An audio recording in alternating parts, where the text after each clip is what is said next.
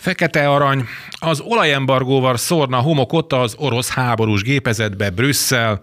Üdvözlöm a kedves hallgatókat és az Alapjogokért Központ YouTube csatornájának a nézőit. Ez itt az Igazság órája, az Alapjogokért Központ és a Karcefem közös műsora.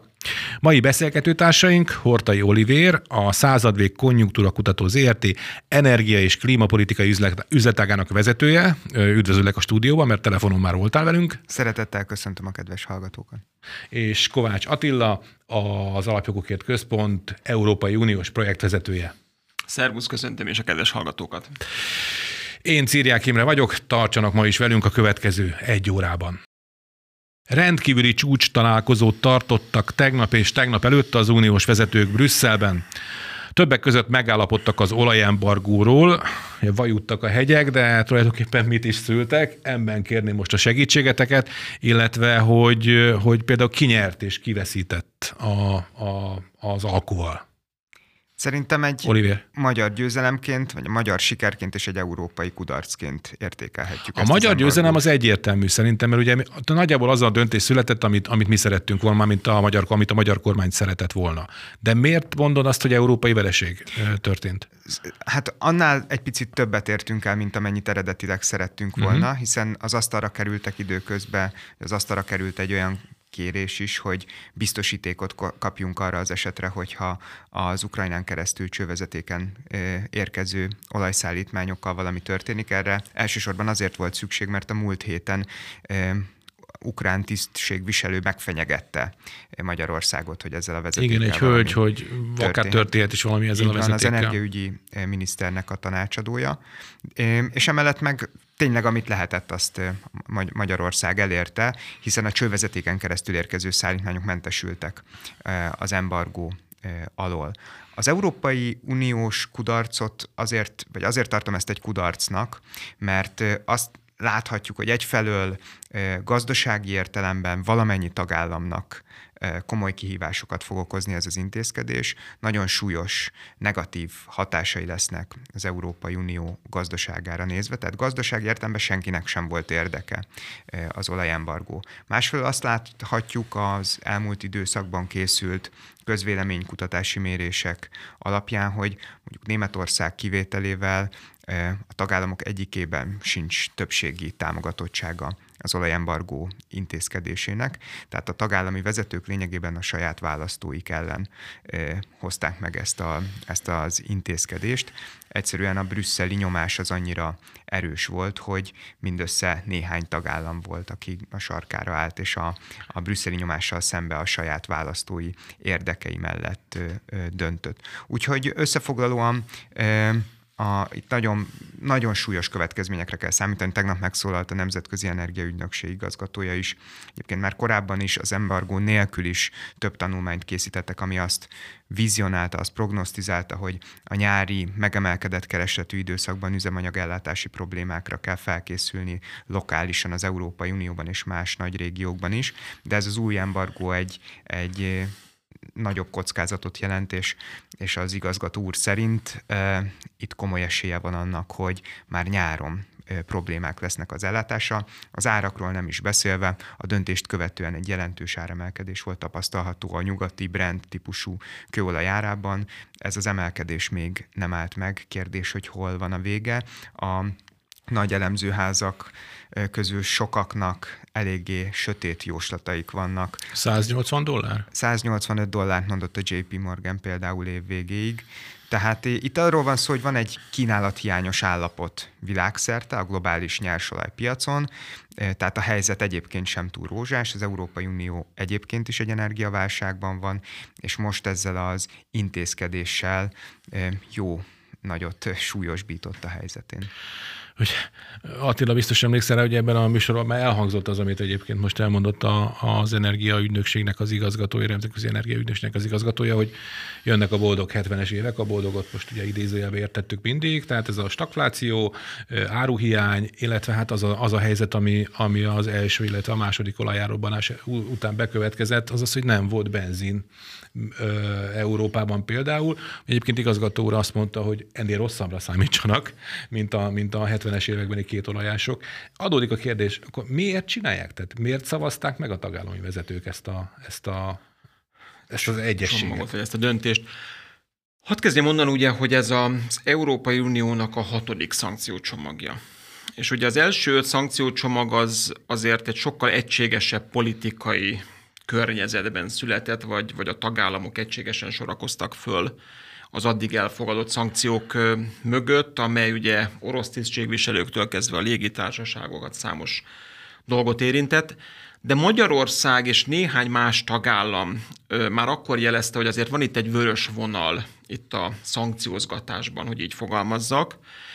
És a pillanat hevében úgy látom, hogy az európai vezetők, tagállami vezetők, illetve az Európai Uniós intézmények vezetői is gyakorlatilag egymással licitálnak egy ilyen öngerjesztő folyamatban vannak, hogy ki tud nagyobbat mondani, ki tud nagyobbat ígérni, ki tud durvábbat mondani, hogy a szankciók meddig mehetnek el. De Magyarország jelezte már hetekkel, hónapokkal ezelőtt, hogy az energia ellátás, az energiabiztonság kérdése, az olaj, és lehet, hogy még ma beszélgetünk róla, a gáz kérdése, az vörös vonal Magyarország számára, Magyarország ezt nem tudja támogatni. Az, hogy nyugat-európai országok hogyan lövik lábon magukat, hogy ilyen hétköznapi kifejezéssel éljek, az energiaszankcióban az az ő dolguk. De Magyarország, és van még néhány ilyen ország, itt ugye a térségben Szlovákia, Csehország, számára földrajzi és történelmi adottság az, hogy hazánkba az olaj a 60-as, 70-es években épült vezetékeken érkezik. A diversifikációs lehetőségeink, tengeri kikötő, tengeri kiárat hiány sokkal a korlátozottabbak, mint számos más tagállamnak az Európai Unióban. Valóban nagy győzelem ez, amit a miniszterelnök elkönyvelt itt gyakorlatilag a hét elején, a hétfő éjszaka értek véget ugye az energia szankciókról, energiaembargóról szóló megbeszélések. Sikerül úgy néz ki, sikerült a hazai rezsicsökkentési politikát, és itt a rezsicsökkentés alatt nem csak a háztartási energiát értem, hanem a benzinsapkát is ilyen értelemben, ugye, tehát minden ilyen ársapkás megoldást meg, megóvni. És hát az is bebizonyosodott, hogy minden támadása a nyugati politikusoknak, a nyugati médiának, minden nyomás gyakorlása, amely a magyar álláspont felmorzsolására törekedett az elmúlt hetekben, az hiába való volt, a nemzeti érdekért megéri ragaszkodni, és a nemzeti érdeket megéri képviselni Brüsszelben. Az egy politikai hiba volt az Európai Bizottság elnöke részéről, én ezt már hetek óta mondtam, de most a nyugati újságok is megírják, például a, a, a Die Welt írta konkrétan a tegnapi nap folyamán, hogy Ursula von der Leyen és az Európai Bizottság ezt elhamarkodottan terjesztette a tagállamok elé Igen, ezt, mondtad. ezt, a, ezt, ezt a kérdést. Nem volt meg mögötte a tagállamoknak a, az egyetértése. Alábecsülték a magyar ellenállást, legyintettek rá Brüsszelben, hogy hát majd a magyar miniszterelnök is beállt a sorba. Kiderült, hogy nem állt be a sorba. A magyar érdek fontosabb számára annál, mint hogy a brüsszeli megfelelési kényszerhez igazodjon. Ilyen értelemben ez egyetértek nagyon az Olivérrel, ez az európai intézményeknek egy, egy komoly kudarca, Ursula von der Leyennek személyesen egy kudarca. Charles Michel, a tanács elnöke mentette, ami menthető, egy ilyen összevér megoldás született, amiben Magyarország érvényesíteni tudta az akaratát, a vezetékes olajra nem vonatkoznak a szankciók, a távoli jövőbe nyúlik az, vagy, vagy mutat az, hogy, hogy esetleg ezt konkretizálják. A becslések azt mutatják, hogy 60%-át érinti a, vagy 61 nehány százalékát, itt majd javítsatok ki kérlek, az olajimportnak, vagy az Oroszországból származó olajimportnak ez a szankciós csomag. A gázról egyetlen gondolat, a lett miniszterelnök már az ülést követően már itt gázembargót kezdett el emlegetni. Nagy Márton gazdasági miniszternek volt a mai reggelen egy mondása, hogyha az olajembargó az atombomba az európai gazdaság számára, akkor a gázembargó az annál sokkal nagyobb hatású hidrogénbomba.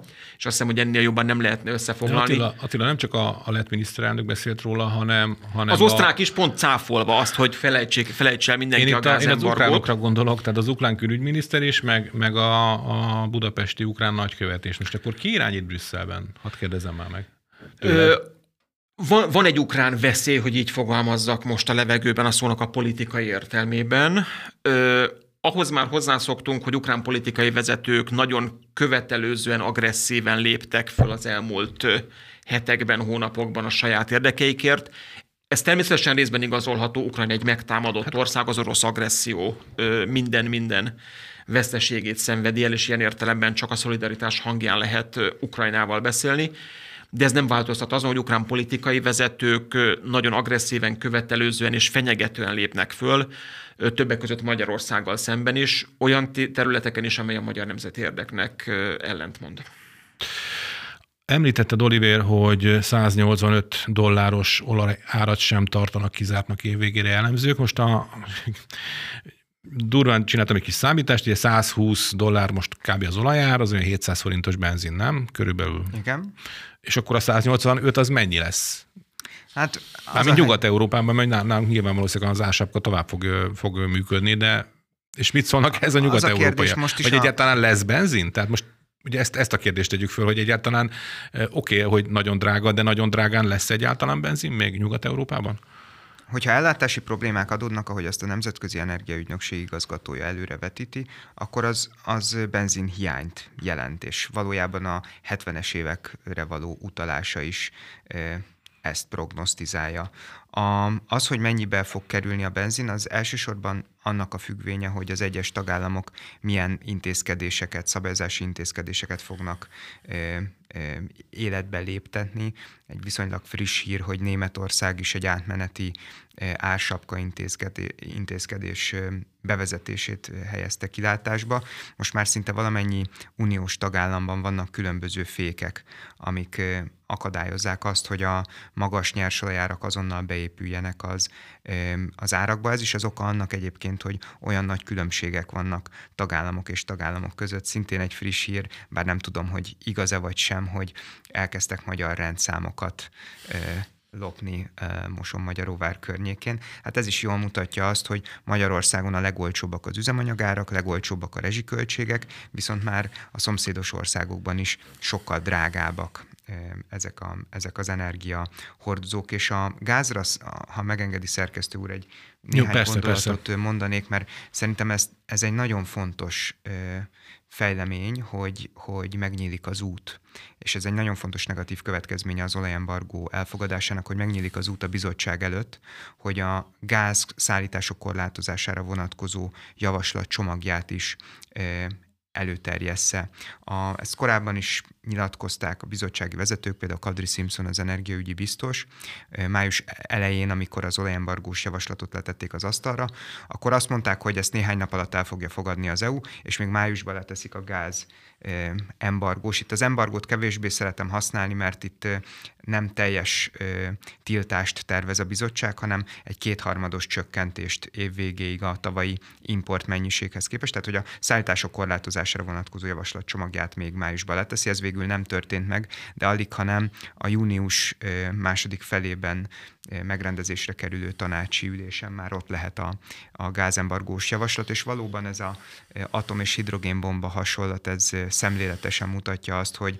a gáz szállítások korlátozásának még súlyosabb következményei lennének az Európai Uniós gazdaságra. Tehát, hogy itt most az olajembargónál egyes szakértők előrevetítenek regionális ellátási problémákat, de a, abban szinte valamennyi nagy intézet egyetért, hogy hogyha ez a kétharmados csökkenés ez megvalósulna, akkor a következő fűtési időszaktól az Európai Uniónak komoly ellátási problémákra, áramszünetekre és egyéb problémákra kellene felkészülnie. A, az látszik, hogy a nyugati sajtóban olyan javaslatok kerülnek az asztalra, amelyek teljesen abszurdak. Például a múlt héten egy neves német elemző írt egy véleménycikket a Financial Times-ban, amiben azt számolta ki, azt vezette le, hogyha Németország úgy szeretné két év alatt úgy szeretne függetlenedni az orosz földgáztól, hogy azzal az ipari igényei nem sérülnek, akkor olyan típusú intézkedésekre lesz szüksége, hogy például már most a fűtési szezonban a háztartások ö, ö, otthonaiban a hőmérsékletet 14 fokban ö, kellene korlátoznia. Uh-huh. 14 fokban. Ez az, a, a, a szerző szerint ez az a hőmérséklet, aminél még az épített infrastruktúra nem amortizálódik jelentős mértékben, tehát a, tehát a lakások ö, minősége az, az nem csökken, de azon túl, hogy ez, ez egészen elképesztő szabályozási, szankcionálási feladatokat vet föl, nem, nem világos, hogy hogyan lehet egyáltalán megvalósítani. Azon Tényleg, túl... hogyan ellenőrzik azt, hogy most ha valakinél 15 fok van, akkor kimegy a a házmester is lekapcsolja. Mennyi, a hozzáfér, a háztartásonkénti hozzáférés mennyiségét limitálják. Így van. Tehát, hogy, hogy itt... És abból tudni lehet, hogy abból csak 14 fokra fűtheted fel a lakást. Na jó, de ti nem emlékeztek rá, én még igen, hogy milyen volt ez a Romániában. Tehát ugye volt ez a képeslap, ez a tök sötét képeslap. Mi az? Bukarest fényei. Mert ott tízkor lekapcsolták a közvilágítást is. Este tízkor. Igen. Szóval, szóval olyan javaslatok kerülnek az asztalra, amik teljesen elrugaszkodottak, és, és tartok tőle, hogy, hogy ez az, ami elhangzott, ez a téteknek az asztalra helyezése egyre nagyobb mértékben, ez egy olyan pozícióba sod, sodorja egyre inkább elsősorban az Európai Bizottságot, ahonnan nem csak, hogy nincs visszaút, de ahonnan teljesen elszakadnak a valóságtól. Az energiaszektor feladata, az energiapolitika feladata az az, hogy az emberek és a gazdaság igényeit ellássa. Nem az, hogy meggyőzze az embereket arról, hogy valójában nincs is szükségük melegre, meg villamos energiára. Egy-két gondolatot még engedjetek meg ide az egyik ugye, hogy ennek Attila. az egész szankciós politikának az alapvető célja és deklarált célja az volt, hogy Oroszországot eltántorítsa további katonai műveletektől, vagy visszavonulásra kényszerítse, stb. stb. Na most ugye az első öt szankciós csomagnál azt láttuk, hogy hát ebben semmi nem valósult meg, most legyünk őszinték. Ekkor ugye az, arról szóltak a brüsszeli hangok, hogy de majd az energetika, de majd az energetika ugye az majd segíteni fog kiszárítani ugye a gazdasági háttérországát Oroszországnak, ami ugye a katonai műveletek ö, csökkentéséhez is vezet majd.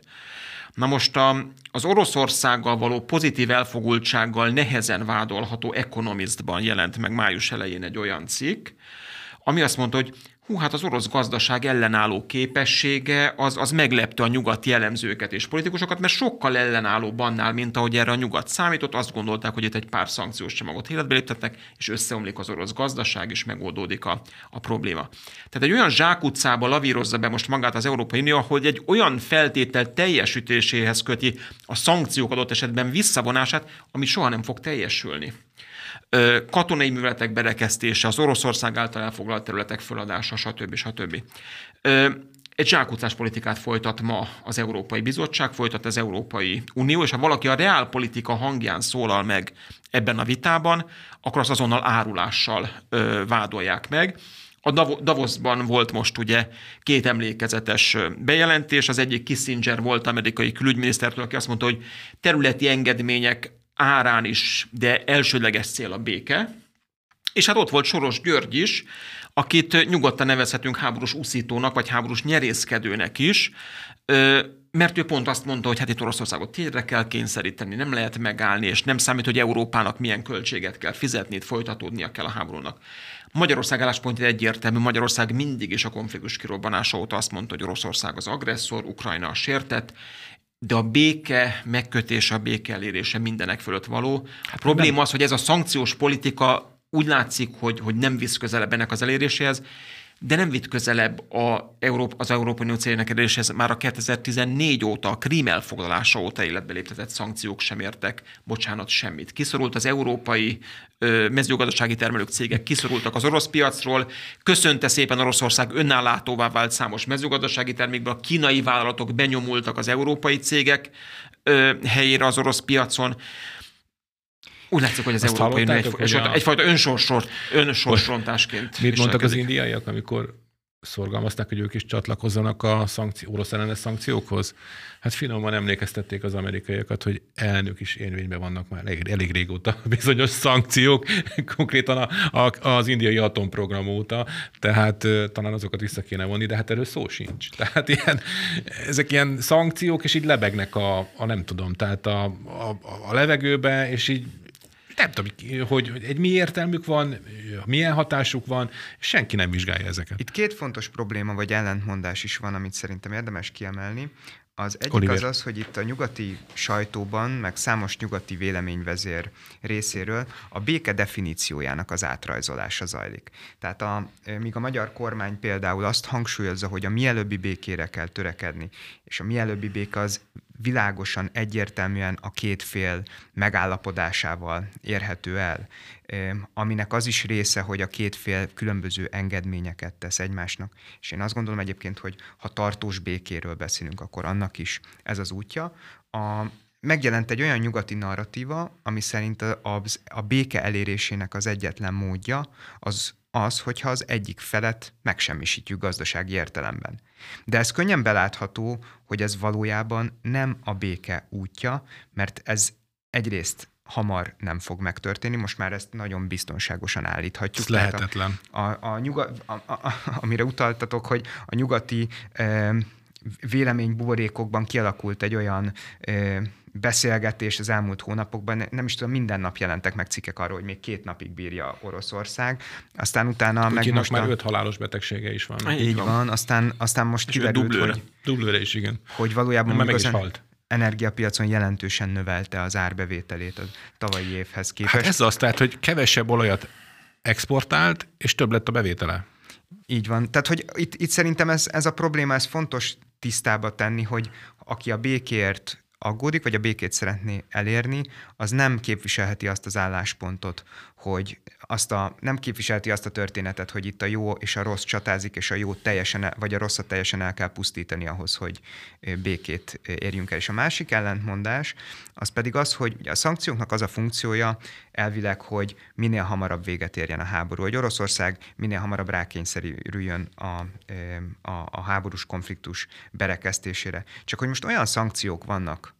az Európai Unió asztalán, aminek a határidei azok ilyen három-négy évesek.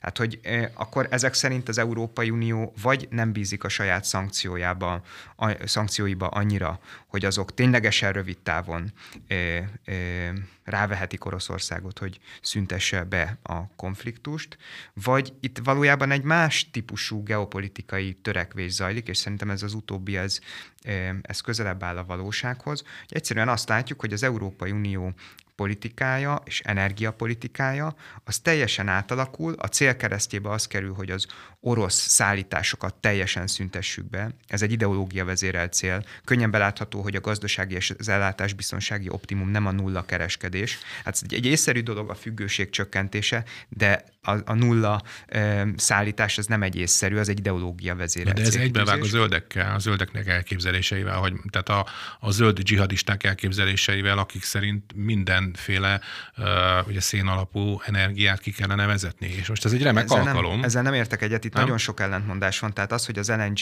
ö, ö, beszállításokat elkezdjük növelni, a cseppfolyósított földgáz beszállításokat, uh-huh. amik jóval környezetszennyezőbbek. Az, hogy az Európai Bizottság most új kvótákat bocsátana ki, és abból finanszírozna bizonyos infrastruktúrális beruházásokat. Annak, hogy Németországban és egyébként az egész Európai Unióban a gáz tüzelésű erőművek le, leépítése érdekében engednék a széntüzelésű erőművek fejlesztését, ezek mind-mind ellentmondanak a korábbi zöld célkitűzéseket. Tehát azzal, hogy előtérbe kerül az orosz energia eltörlése, mint elsődleges célkitűzés, azzal a fél évvel ezelőtt még fontos korábbi célkitűzések szépen háttérbe szorulnak, és elkezdenek sérülni. Ja, értem. A klímavédelmi célok is, a gazdasági célok és az ellátásbiztonsági célok.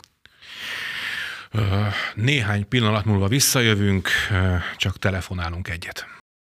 Ez itt az igazság órája, az Alapjogokért Központ és a Karcefem közös műsora Hortai Olivérrel, a századvég konjunktúra kutató ZRT energia és klímapolitika üzletágának vezetőjével, és Kovács Attilával, az Alapjogokért Központ Európai Uniós projektvezetőjével. Én Círiák Imre vagyok.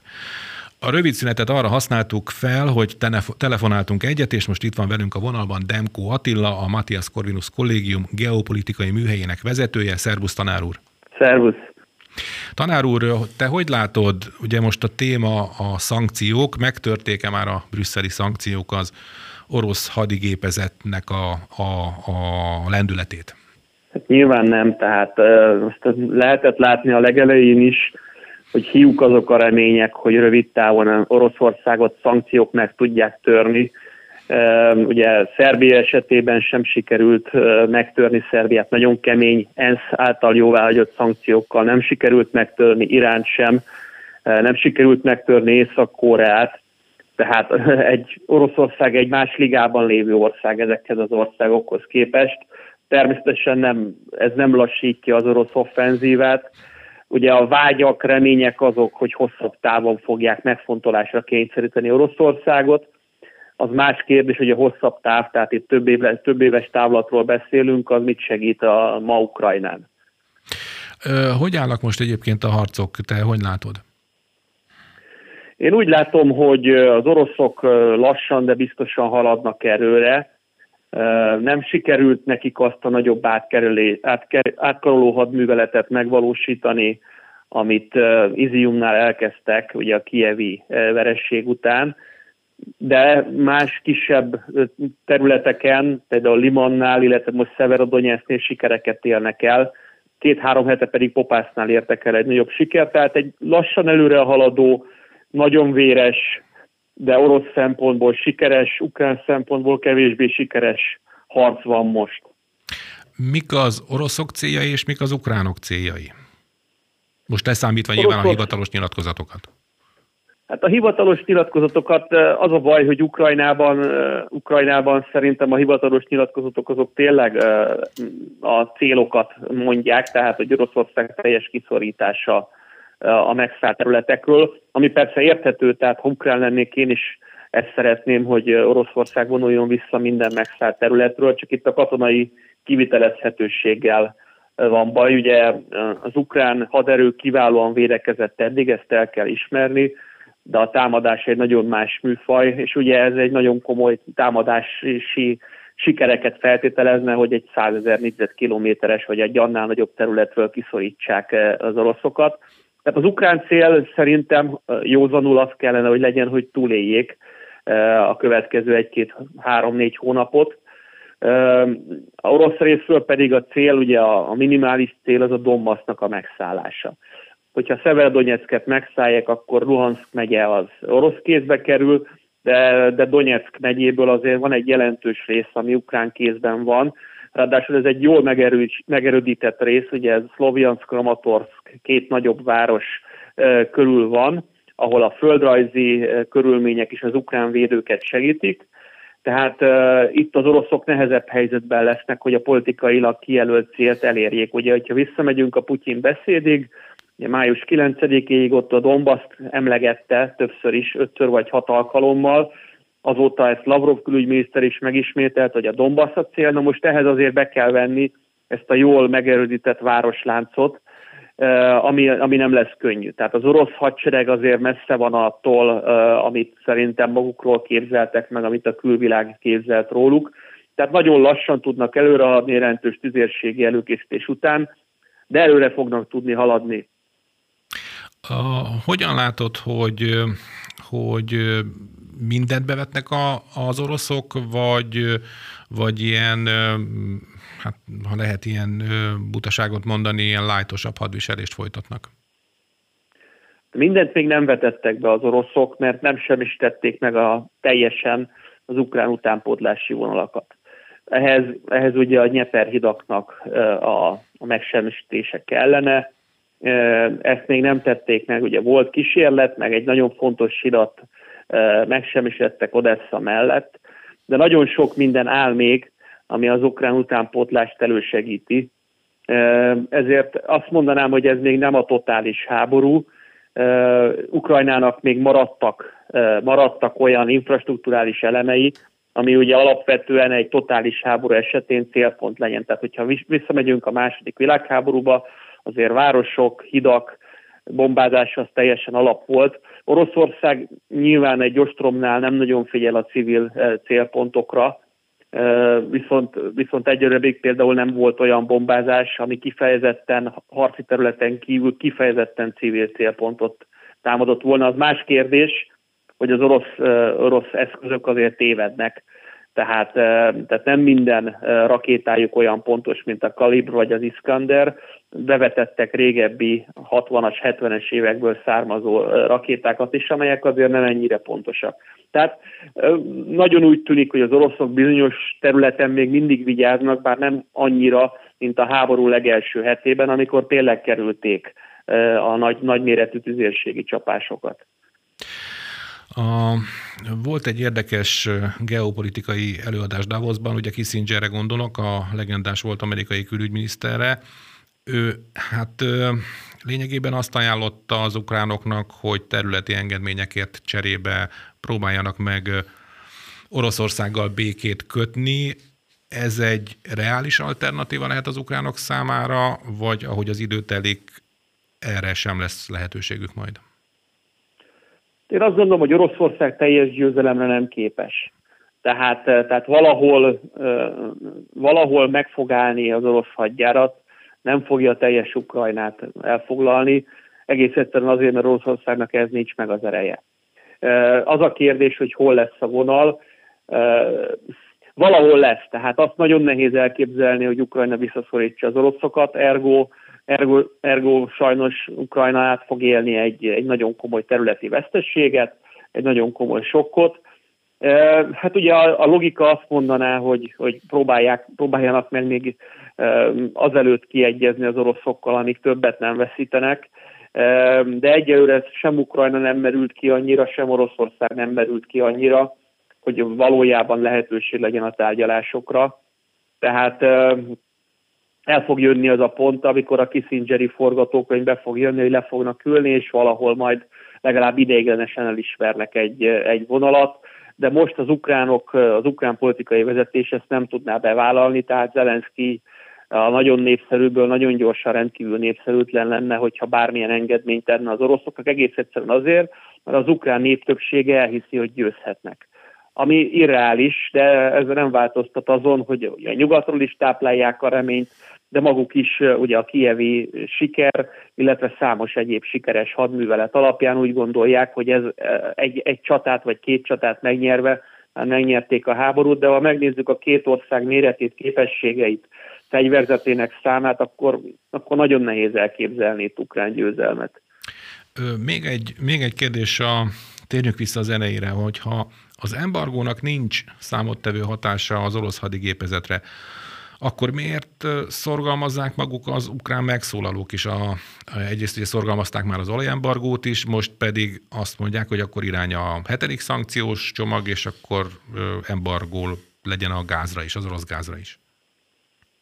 Hát én azt mondtam, hogy az olajembargónak nincs különösebb hatása uh-huh. az orosz hadigépezetre, a gázembargónak nem lenne.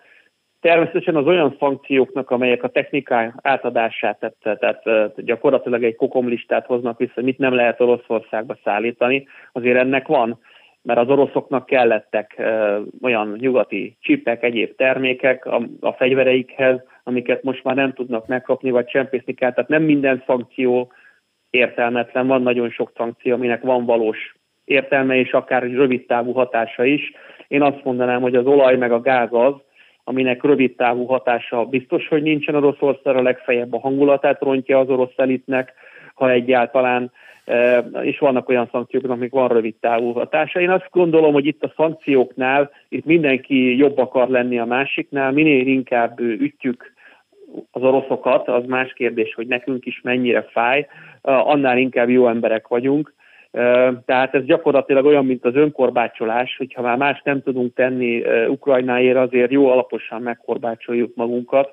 Ha megnézzük az olajszankciók esetét is, ugye ez papíron nagyon fog fájni Oroszországnak, mivel Európa rendkívül nagy felvásárló piaca az orosz olajnak, Na igen, de Indiá, Indiában exponenciális mértékben növekszik az orosz olaj behozatala, Kínában is növekszik, Kínában is növekszik, Tehát azért Oroszország mindenképpen fog pénzt veszteni, mert nem tudja annyira eladni az olaját, mint ami a világpiaci ár.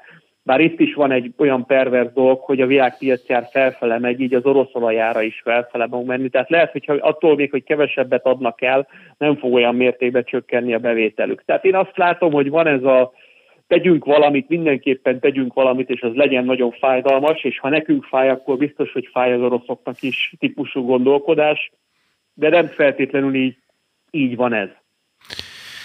Hát ez a, a, ez a, ez a flagelláns hevület, ez annak idején sem jött be a, a nyugat-európai elitnek, de ha a, még az energiára visszatérünk egy kicsit. Itt a, az urakat is kérdezem a stúdióba, egyáltalán lenne mondjuk például alternatív gáz, illetve olajbeszerzési forrása Európának a hirtelen lecserélni a, az orosz olajat, illetve a gázt? Az olajpiac esetében könnyebben helyettesíthetőek az orosz szállítások, de azért én azt gondolom, hogy túlbecsüljük a helyettesítési lehetőségeket, illetve hát a bizottság nem tett le semmilyen megalapozó tanulmányt az embargó következményeinek a kezelésére vonatkozóan, tehát ez a következő hónapokban fog kiderülni. Én arra számítok, hogy azért lesznek problémák ezzel kapcsolatban. A gáz esetében a helyettesítés jóval nehezebb. Itt egyébként a bizottság letett egy néhány oldalas dokumentumot még körülbelül egy hónappal ezelőtt ami azzal foglalkozott, hogy az év végéig, ha kétharmaddal szeretnénk csökkenteni az importot, akkor milyen helyettesítési lehetőségeket tart valószínűnek a, a bizottság. Ez azóta számos elemző bemutatta, hogy ezek irreális elképzelések voltak. A 100 milliárd köbméternyi visszaesésnek a felét azt cseppfolyósított földgázból fedeznék. Sajnos ehhez sem elég szabad gáz nincs a világpiacon, sem megfelelő fogadókapacitások az Európai Unióban, ráadásul a szállítási infrastruktúra sem teszi lehetővé azt, hogy, hogy ilyen mértékű gázt kiváltsunk. További 24-25 milliárd köbmétert ezt a megújuló energiák felfutásából remél a bizottság, ez is irreális. További 14 milliárdot a háztartási fűtési igények csökkentéséből, amit ma már érintettünk, hogy miért problémás. A Nemzetközi Energiaügynökség egy egyharmados csökkentést tart reálisnak, de annak is nagyon komoly ára lenne. Például az a javaslat is tartalmaz lakossági igény visszaszorítást vagy visszavágást. Tehát a gáz esetében a helyettesítés nehézkes. Egyébként a másik oldalra érdemes oda tenni, hogy Oroszország esetében is a gáz értékesítése alternatív piacokra az infrastruktúrális okokból jóval problémásabb. Viszont, mivel, viszont az elmúlt év nagy tanulsága, hogy hiába csökken a leszállított mennyiség Oroszország részéről, és ez már a háború előtt is így volt, az áremelkedés az kompenzálja a volumen csökkenést, és így Oroszország árbevétele az növekedett a háború előtti évben. Hogyha még drasztikusabb volumen csökkenést kellene, hogy elszenvedjen az Európai Unió, az várhatóan még erősebben növelni az árakat, és Oroszország vélhetően szintén pénzénél lenne. Tehát még többet keresne a szankciók Igen. hatására lényegében. Ö, a tanár úr, téged mindjárt elengedünk, csak utoljára még egy kérdés. Szerinted mi, mi hozhatja el azt a kiózanodást, ami ahhoz, ahhoz kell, hogy a, a felek leülje, leüljenek tárgyalni? Ugye jelenleg béketárgyalások sem folynak a két fél között. Hát sajnos a kimerülés, tehát az, az olyan mértékű áldozatok, amelyeket egyik fél sem tud már saját közvéleménye, közvéleménye felé megmagyarázni, elmagyarázni, amikor, a, amikor kifáradnak. Tehát én nem látom a, a kompromisszum lehetőségét, ami persze értető, hogy Ukrajna nem akar területet veszteni, Oroszország számára meg, mint nagyhatalomnak, ha nem szerezné meg legalább Dombaszt, az pedig egy olyan mértékű arcvesztés lenne, amit megint nem akar megengedni magát. Nem csak Putyin, hanem az orosz hadsereg sem, meg az orosz elit sem. Tehát itt lehet abban reménykedni, hogy ha Putyin menne esetleg, aminek jelen nincs, akkor változna ez a helyzet, de valójában nem változna. Tehát szerintem még hónapok kérdése, amikor az egyik fél, vagy mind a két fél azt nem mondja, hogy hogy akkor, akkor, akkor üljünk le. Hát nyilván az, az a valószínű, hogy Ukrajna fárad el előbb, ugye kisebb erőforrásai vannak, és akkor, akkor megtörténik az a fájdalmas esemény, amit Kissinger előre jelzett. Önök az igazság óráját, az Alapjogokért Központ és a Karcefem közös műsorát hallgatják. Műsorunk hamarosan folytatódik, de a szünet előtt még elköszönünk Demko Attilától, a Matthius Corvinus Kollégium geopolitikai műhelyének vezetőjétől. Tanárok, köszönjük szépen a bejelentkezést Brüsszelből. Köszönöm, hogy itt lehettem. Ez itt az igazság órája, az Alapjogokért Központ és a Karcefem közös műsora Hortai Olivérrel, Olivérrel a századvég konjunktúra kutató ZRT energia és klímapolitikai üzletágának vezetőjével, és Kovács Attilával az Alapjogokért Központ Európai Uniós projekt, projektvezetőjével. Én Círiák Imre vagyok. Alig alakult meg az ötödik Orbán kormány, már is a tettek mezeire lépett, rezsivédelmi és honvédelmi alapot hoztak létre, megadóztatják az extra profitokat, a bevételből a rezsicsökkentést tartják fenn, és a honvédelmi fejlesztések költségeit fedezik. Hát miért van erre szükség? Teszem fel a naív kérdést. Valóban a nagyon turbulens világgazdasági és Európai Uniós környezet miatt, vagy hát eredményeképpen belevetette magát az új kormánya a munkába. Az első ülésen rögtön kihirdette ugye a háborús veszélyhelyzetet, majd a második ülésén az általad is említett rezsivédelmi és honvédelmi alapot hozta létre, már az első ülésen kialakult felhatalmazás segítségével. És valóban extra profit adót vett ki számos iparágra, gyakran kérdezik, vagy mostanában itt nekem szegezték a kérdést éppen a közelmúltban egy baráti beszélgetésen, hogy hát mi is ez az extra profit adó. Az extra profit adó az egy olyan adó, amely azt a jövedelmet, vállalati többletjövedelmet, többlet nyereséget, többlet profitot igyekszik elvonni a vállalatoktól, és átcsatornázni adott esetben a társadalom más kedvezményezetjeihez, amelyet annak következményeként realizál egy-egy ágazat, vagy egy-egy vállalat, hogy ő maga semmit nem tett azért. Tehát minden iparágnak van egy szokásos, hogy így fogalmaznak, business as usual profit rátája, de vannak olyan világgazdasági változásokból eredő többletnyerességek, amelyeket ilyen értelemben a kormányzatnak indokolt elvonnia. És az, hogy ez nem egy teljesen légből kapott dolog, azt jól mutatja, hogy az Egyesült Államokban és Nagy-Britanniában is van ennek az adózásnak előzménye, számos más országban is, de most a nyugati világból, hogy két példát hozzak. Ez az angol száz szakirodalom amúgy, hogy windfall taxnek hívja, az Egyesült Államokban például a 80-as években, 1980-ban a második olajár sokkot követően extra profitra tettek szert az amerikai energetikai vállalatok, és akkor ezt megadóztatták, és közel 10 évig volt érvényben az Egyesült Államokban ez az adófajta, 80 milliárd dollár extra bevételt jelentett az amerikai hmm, költségvetésnek. De 1997-ben, amikor például Tony Blair, akit talán még a hazai ellenzék egyes képviselői is ismernek, került kormányra, akkor is extra profit adót, adót vetett ki különböző közületi, közszolgáltató cégekre. Vagy például ugye most is zajlik a Egyesült Királyságban, Nagy-Britanniában egy vita, hogy 25%-os extra profit adót vetnének ki nagy energetikai cégekre, a BP-re és a Shell-re Nagy-Britanniában. Miről van szó? Arról van szó, hogy valóban most a telekommunikációs cégek, a COVID miatt energetikai cégek, kiskereskedelmi cégek többlet profitot, extra profitot érnek el, és a magyar kormány ezt az extra profitot a hazai háztartások, családok, a magyar polgárok védelmében ö, szeretné elvonni tőlük. A számok nyelvé mit jelent ez? 800 milliárdot szeretne a magyar kormány beszedni ezekből az extra profitból, 100 milliárdot egyéb ö, ilyen finomabb, kisebb tételekből, és az a 900 milliárd forintnyi tétel, ez gyakorlatilag 200 milliárd a honvédelmi alapra, 700 milliárd pedig a rezsivédelmi alapra alapba menne. Itt közel 300 milliárd forintot kellene a hazai bankrendszernek, illetve hát fog a hazai bankrendszer fizetni, mintegy 300 milliárd forintot a MOL, tehát az energetikai szektor meghatározó szereplője, a kiskereskedelmi szektortól 60 milliárdot, telekommunikációs szektortól 40 milliárdot, légitársaságoktól 30 milliárdot, gyógyszercégektől 20 milliárdot, és 2023-tól ismét bevezetik majd a reklámadót, abból pedig kb. 15 milliárd forint extra bevételt remél a költségvetés. A cél ebben a turbulens világban egy válságálló gazdaság, egy válságálló költségvetésnek a kialakítása, és ezért, hogy ez megvalósuljon, ezért a költségvetési hiányt azt kordában kell tartani. 4,9 kal számol jövőre, 4,9%-os hiányal a kormányzat az azt követő évben pedig 3,5-lel.